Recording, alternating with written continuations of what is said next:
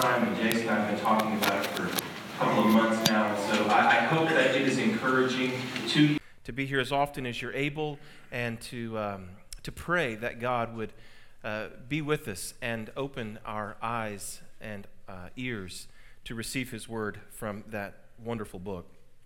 But before we explore Acts in a couple of weeks, I want to take these first two weeks of the year uh, to remind us all, myself included, of two very basic things. Uh, and if we, if we get these two things right, then almost everything else will fall into place, sort of to set the year off on the right foot. So this this may come as a surprise to you. I, I think I've made a few comments during sermons, and folks, I never would have thought that. Well, uh, you may never have thought this, but I enjoy dancing. Um, now I want to clarify. I, don't enjoy like club type dancing with hip hop or house music. Um, I, I don't enjoy that at all. I actually hate that kind of dancing because I have no idea what I'm doing and I look like a wounded animal when I try to do that. So I don't enjoy that kind of dancing. Um, the kind of dancing that I enjoy is like ballroom dancing or, or country type dancing. But there's a problem, and that is that Kimbo hates every kind of dancing. Uh, that's my wife. And so we, we rarely dance. Uh, but several years ago, I, I persuaded her to take a dance class with me. Uh, our former church in Alabama offered ballroom dancing classes in the evening. And so for six months, we took classes together and we learned to waltz and to tango and to swing dance and to two step. And I have forgotten most of it. Um, but there was a couple of things that I remember, and one thing in particular, and that is how important it is to start off on, on the right foot, the, the correct foot. You know, when you, when, you, when you start off on the right foot, the correct foot, dancing really can be beautiful, and it certainly can be fun. But when you start off on the wrong foot, everything can easily go sideways. It can go sideways quickly if you're a novice like, like we are. You, you, you lose your timing. Um, you, you, you end up stepping on one another's feet. You end up getting frustrated and quitting. And so when you start off on the wrong foot, uh, it's both ugly and dangerous. And so here's what I would like you to think about sort of an, as an overarching image. I want you to think about these first two weeks of 2019 as an attempt to start off on the right foot? An attempt to start off on the right foot and, and to consider what I've called the gospel dance of the Christian life. And, and the dance that I particularly have in mind is the two step. You know, two stepping is uh, it's pretty simple right? Two steps in one direction and then a small slide in the other direction. And the gospel dance is also really simple. The steps are not complex. We, we move into God in faith and repentance, two steps. And then He spins us out into mission. And then we repeat over and over and over again, moving around the dance floor of life. We move into God in faith and repentance. And then he spins us out into mission. And so this week, we're going to explore the, the first part of this dance moving into God in faith and repentance. So, sometime last fall, I don't remember when it was, Jason, he gave away one of my secrets.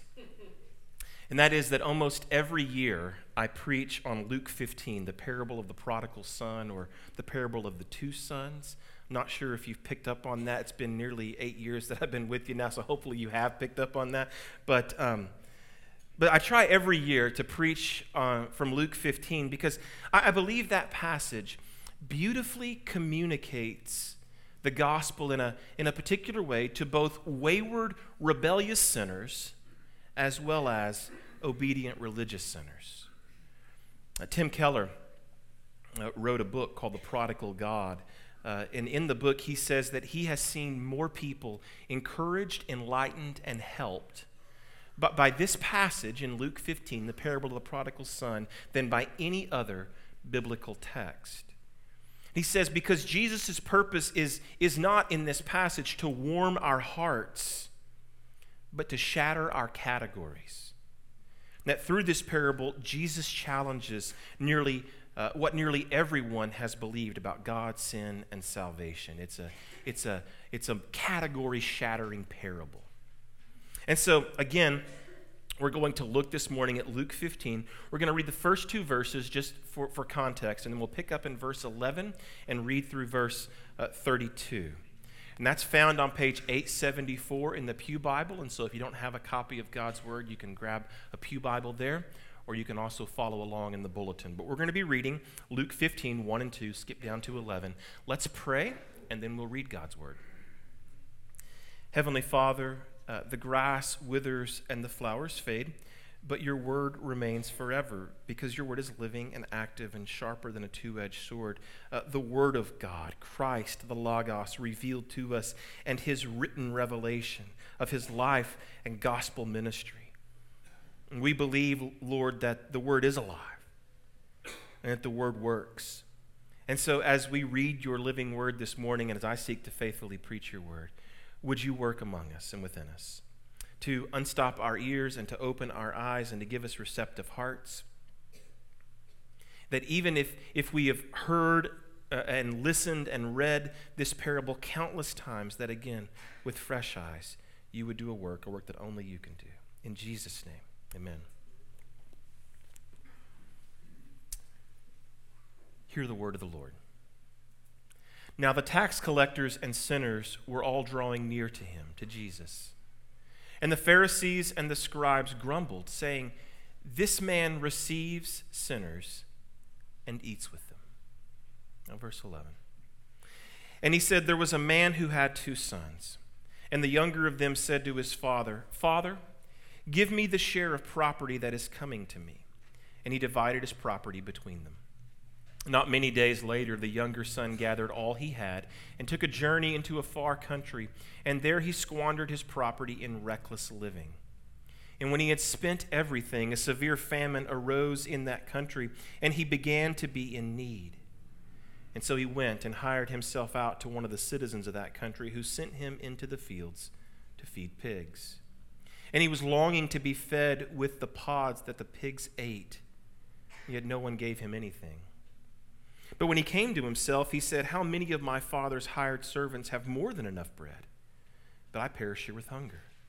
I will arise and go to my father, and I will say to him, Father, I have sinned against heaven and before you. I am no longer worthy to be called your son. Treat me as one of your hired servants. And he arose and came to his father. But while he was still a long way off, his father saw him and felt compassion and ran and embraced him and kissed him. The son said to him, Father, I have sinned against heaven and before you. I'm no longer worthy to be called your son. But the father said to his servants, Bring quickly the best robe and put it on him, and put a ring on his hand and shoes on his feet, and bring the fattened calf and kill it. And let us eat and celebrate. For this my son was dead and is alive again. He was lost and is found. And they began to celebrate. Now his older son was in the field, and he came and drew near to the house. And as he came and drew near to the house, he heard music and dancing. And he called one of the servants and asked what these things meant. And he said to him, Your brother has come, and your father has killed the fattened calf because he has received him back safe and sound. But he was angry, and he refused to go in. His father came out and entreated him. But he answered his father, Look, these many years I have served you, and I never disobeyed your command, yet you never gave me a young goat that I might celebrate with my friends. But when this son of yours came, who has devoured your property with prostitutes, you killed the fattened calf for him. And he said to him, Son, you were always with me, and all that is mine is yours. It was fitting to celebrate and be glad, for this your brother was dead and is alive. He was lost and is found. May God write his word upon our hearts. So, because I have preached this passage so many times, and many of you have heard it many times, I, want to approach it uh, with a slightly different emphasis this morning. Of course, the meaning of this passage uh, hasn't changed, it doesn't change, but it's so rich that, that we can approach it from many different angles and still get at the gospel heart. And so, even, even if you've heard me preach this passage now for eight years, um, hang with me because I believe that every time we hear it, every time I hear it, God opens the eyes of our heart in a fresh way. And I believe He'll do that this morning. And so, with that in mind, I have three things that I want you to consider um, from this beautiful, uh, heart wrenching parable. The first thought that I want you to consider is, is uh, this idea of don't be like your brother. Don't be like your brother.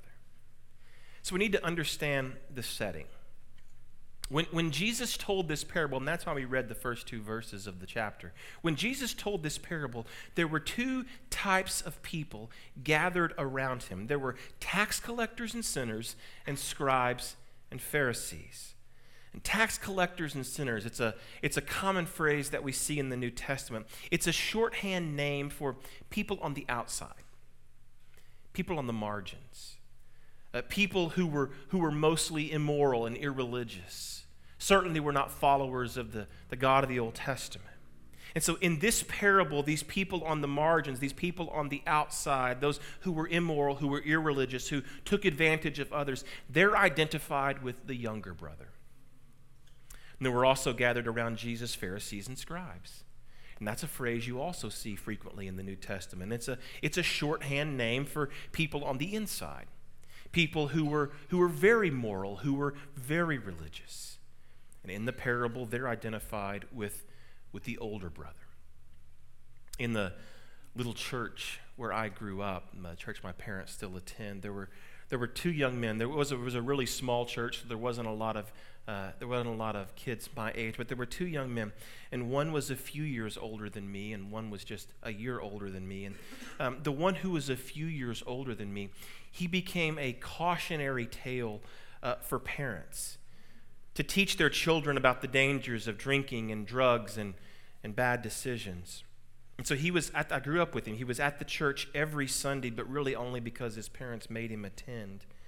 And then when he graduated from high school, I really never saw him again. And he, he went off the deep end. He went headlong into, um, into a life of, of debauchery, like the passage says. Uh, he ended up going in and out of rehab, committing a crime, and then spending some time in prison. This is the one young man. There was another young man who was just one year older than me, and he was a model of sorts for what every parent wished their child would be. Uh, he never let his hair touch his collar. He always came in first place in our Bible drills, and he was, he was sickeningly polite. Um, but this is sort of a, a generational idea. He was the Eddie Haskell sort of polite, if you know what I mean. Well, he also uh, graduated and he went off to college to Stillwater. That may say something about him, I'm not sure. Um, but but he, he, he also he also went off the deep end, but it was it was quite different. It looked different. He stopped trusting in the love and faithfulness of God. He began to question everything that he had grown up learning and he had believed. And, and, and this young man was no nearer to God in his office in Stillwater than the other man was in his prison cell. And friends, what I want you to understand is that is, is it's not just the immoral and the irreligious who are lost and need to be found, who go headlong into a life of sin. It is also the moral and devoutly religious who are lost and need to be found. And so consider the younger brother. He's the one we're first introduced to. Consider the younger brother. Uh, when you really begin to peel back the layers of this parable and consider what he did and why he did it, it seems that he was searching for love. In fact, the opening reflective quote in the, in the, uh, in the bulletin talks about this search for um, unconditional love. He was searching for love, he was searching for happiness. And he thought that he could find love and happiness apart from his father. He thought that he would find love and happiness apart from his father in a carefree, indulgent life. And there was actually a reason for his rebellion. And the reason that younger brothers do what younger brothers do The reason this young man at the church that I grew up in, the reason that some of you have, have children of your own who've followed this track, the reason that many of us ourselves have followed that sort of track, the reason that younger brothers do what younger brothers do is because they think it will make them happy.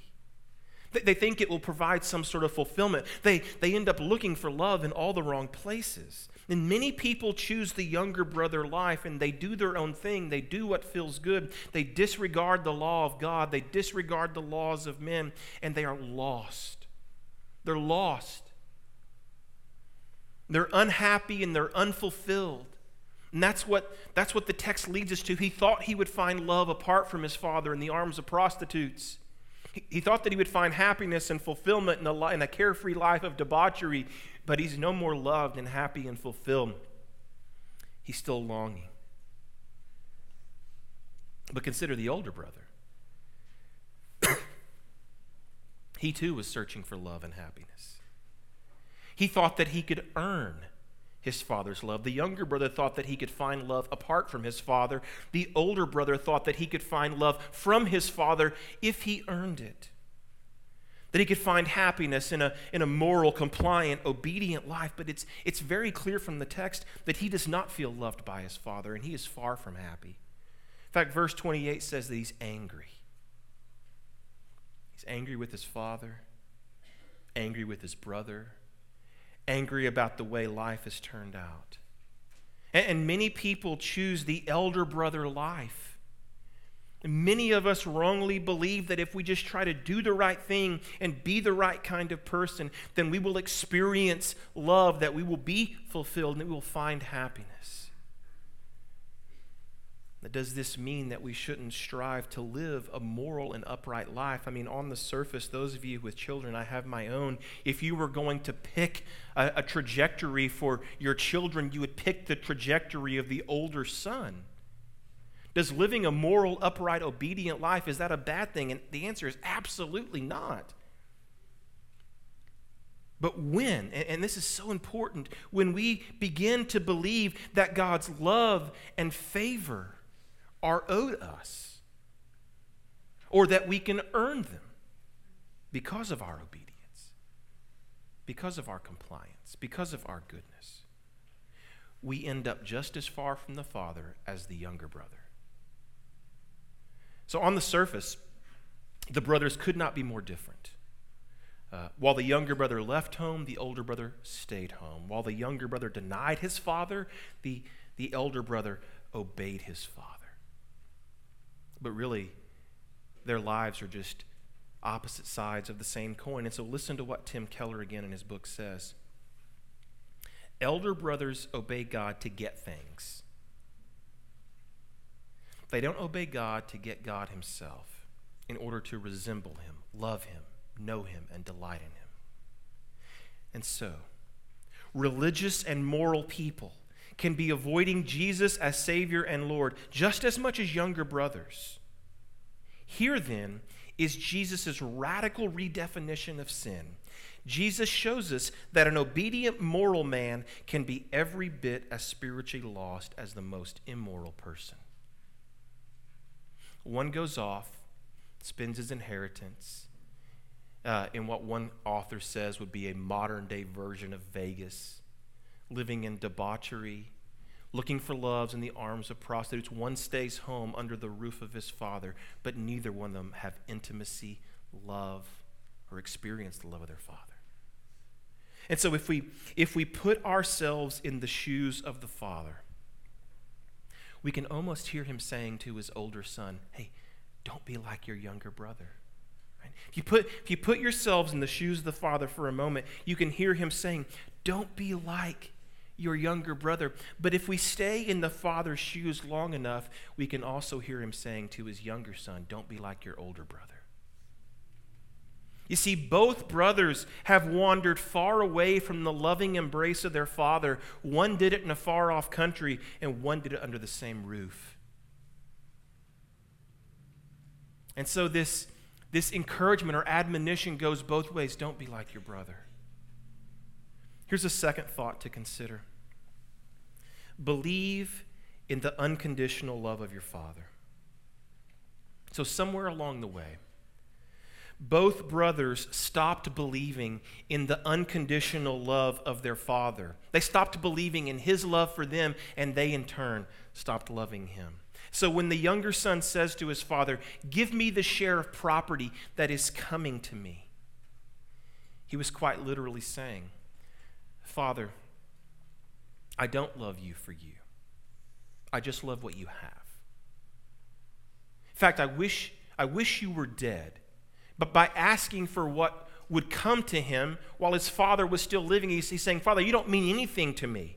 I just want, I just want your stuff. It would be better for me if you were dead. So can we, can we just get along with things? And then he took his, he took his inheritance, which is actually the tangible expression of his father's love. And he tried to buy love from the arms of prostitutes.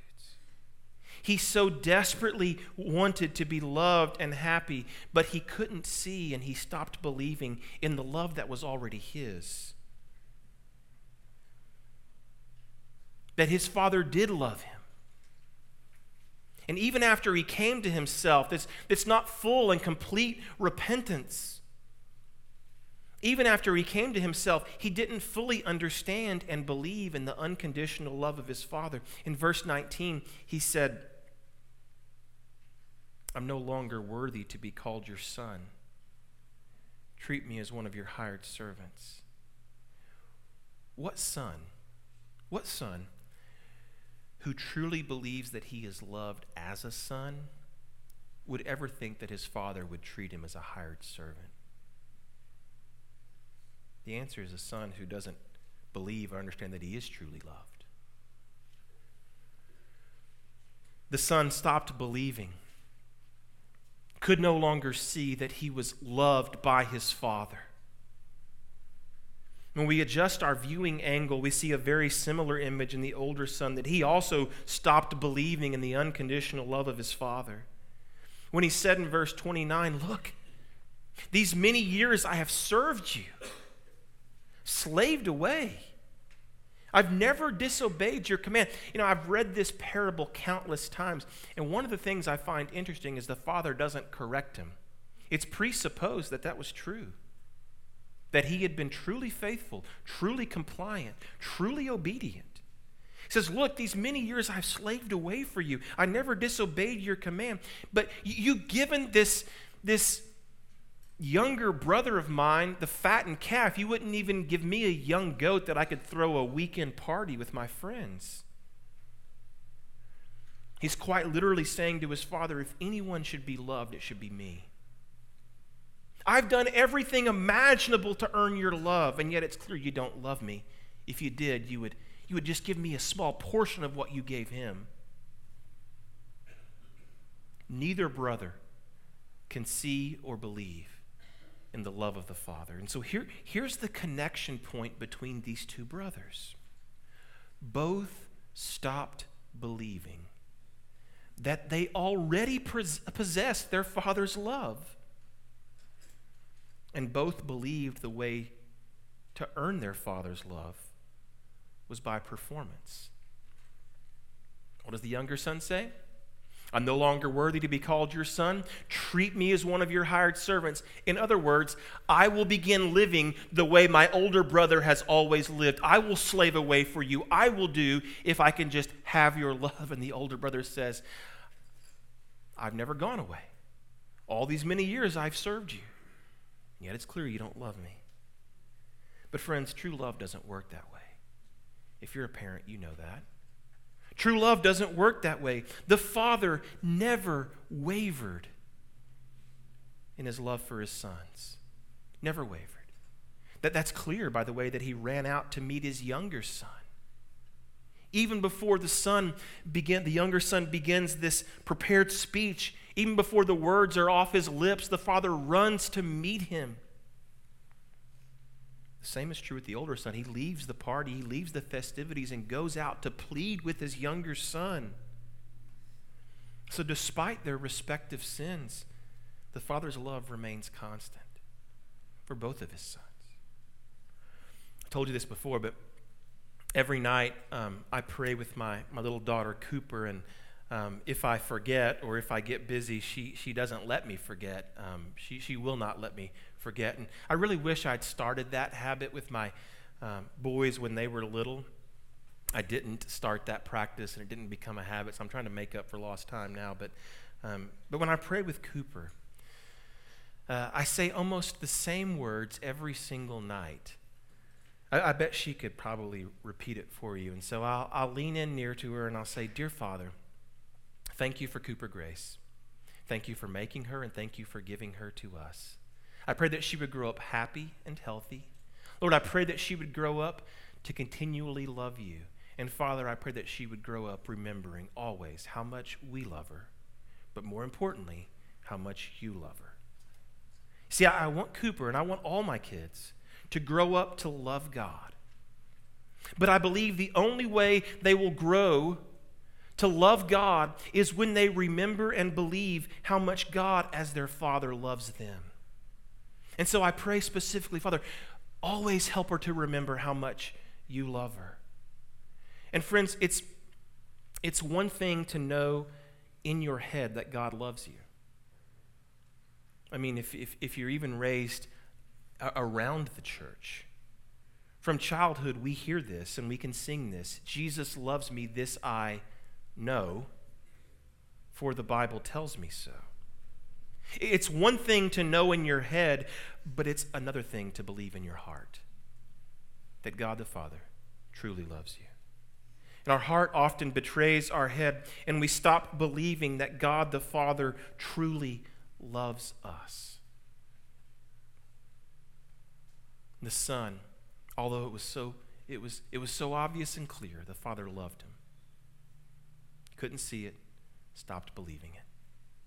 Same was true for the older son. So, so we must believe in the unconditional love of the Father. And here's the third thought I want you to consider.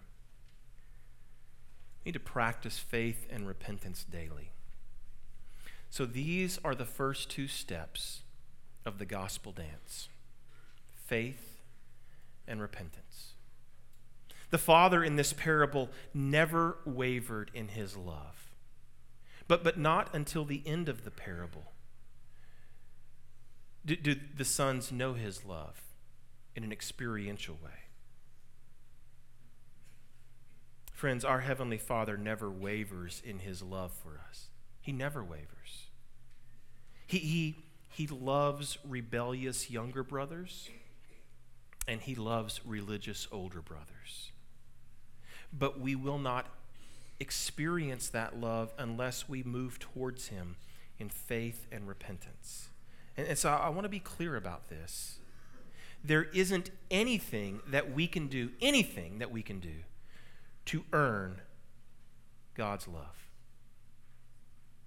Coming back to Him groveling or obediently serving Him, neither earn His love.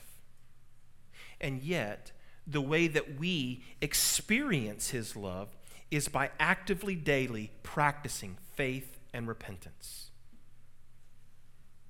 So, repentance, it's, it's turning one a turning from one thing and turning to another, or as we considered last Ash Wednesday, uh, turning loose of one thing and instead embracing another. And so when I was younger, I dreaded the idea of repentance. Repentance was sort of a dirty word in my mind. I, I, thought that I thought that repentance was something only people in biker gangs had to do. I didn't want to be that. Or, people like this younger brother who goes off, that, that these were the kind of people who had to repent, and I didn't want to be associated with them. But then when I was in college and really just reading uh, the works of, of, Martin Luther, and particularly starting with the, the 95 Thesis when he uh, opens that our Lord and Master Jesus Christ, when he has said, repent, he has willed the whole of life to be one of repentance, all of life. So when I was in college, I discovered that, that repentance is not a bad thing to be dreaded, but it's a, it's, it's a good practice to be embraced. It's a, it's a gift of God's grace, and it's for guys like me. And see, that's, that's the heartbreaking part of this parable. The younger son who, who was squandered um, the father's inheritance, his inheritance on reckless living, and is alone, estranged, he sees his need for repentance. The older brother never does, at least in the parable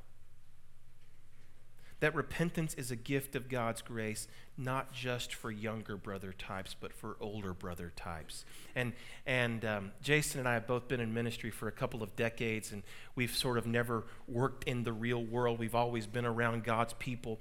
And, and, uh, and this is sort of born out of experience that most of the people um, that fill the pews are the older brother. There's a handful of you have had the younger brother experience, but most of us are older brothers.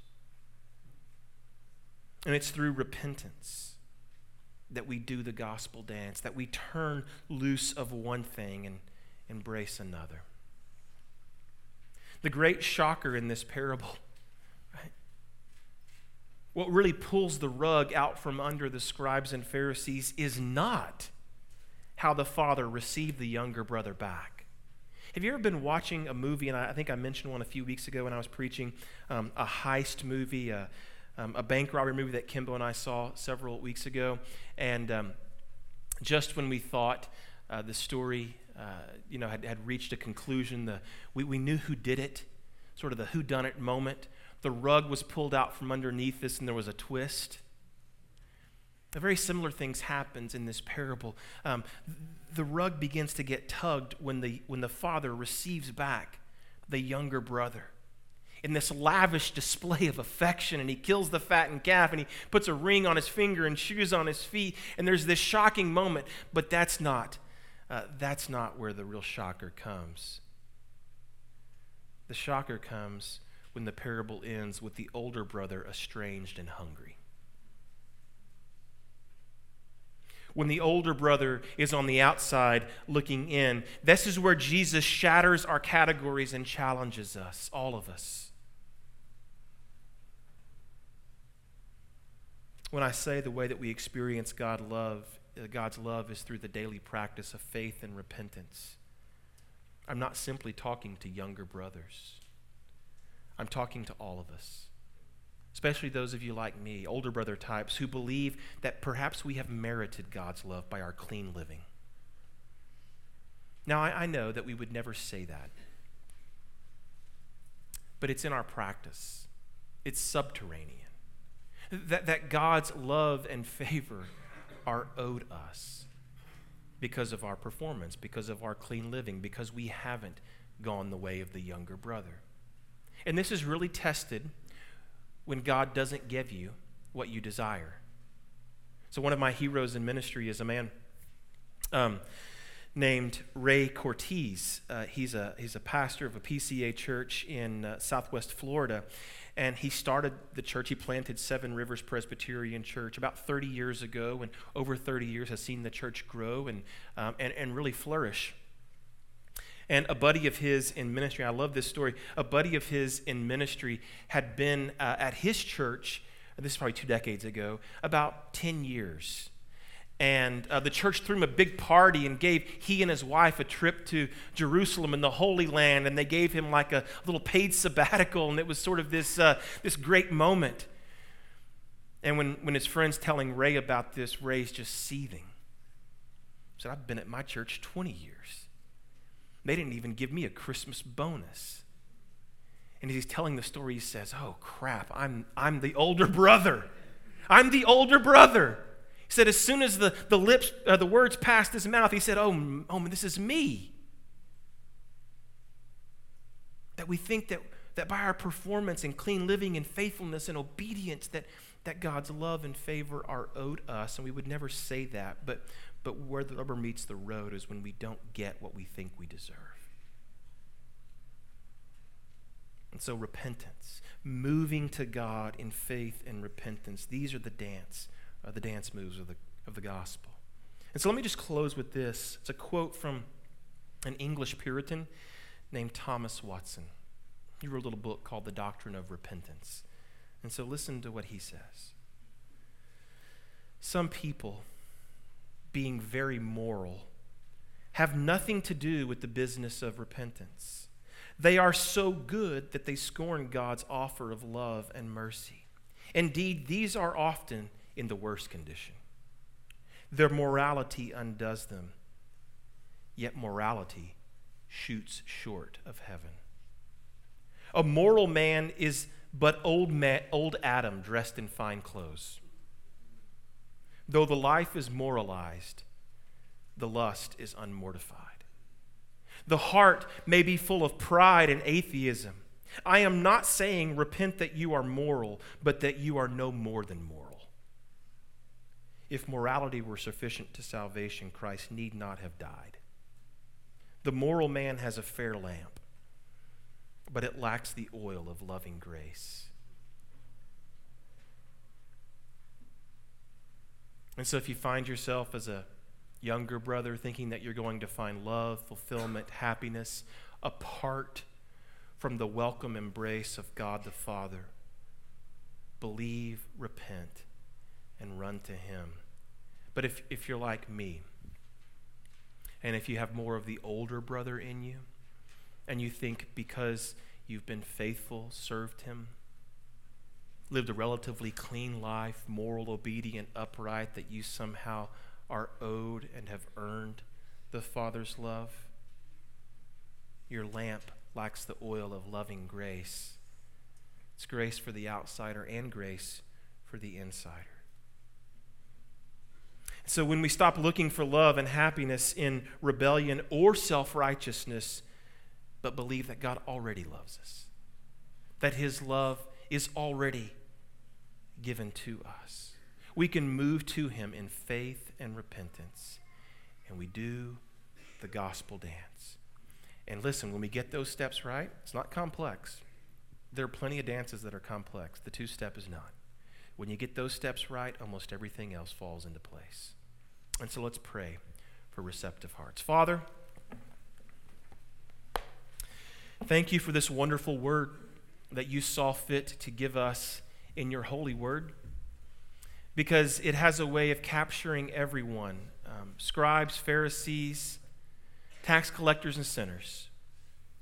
Th- those like my, um, my uh, church friend who, um, who never had any need for God, who, who went off and lived a life of debauchery and ended up facing the consequences of his sin. Lord, if, if there are those, and I'm particularly thinking of, of, of young people um, who, who believe that, that uh, they'll just do their time here, uh, you know, bide their time while their parents make them attend church. When they go off to college or um, grad school or whatever, that, that they uh, really can live their life to the fullest. They can live their life apart from you. That you, by your Spirit, would dissuade them of that sort of foolish, wicked thinking even now. They will not find what their heart so desires apart from you. But I pray for the many, like myself, who've never really wandered too far, at least, at least not outwardly. Uh, Lord, we've, we've tried to be faithful. We've served you, and yet we're angry. We're angry because you show grace to those that you shouldn't. You don't give us what we think we deserve. Father, for those uh, who are like me, would you, would you dissuade us of that wicked, sinful thinking? That your love is ours simply because you are loving, not because of our merit. And that we would see our need for repentance and faith. That we, that we would not repent because we are moral, but we're just no more than moral that you would convict us by your Spirit and draw us to you in faith and repentance, and we would not find ourselves like the older brother in this parable on the outside looking in, but that we would look forward to the feast of the Father. And Lord, as we start this year off right, 2019, help us to do that, to start it off right, to start off on the right foot, um, realizing that the Christian life uh, is really simple faith and repentance in response to love. Faith and repentance in response to love. Do that work within us, we pray. In Jesus' name, amen.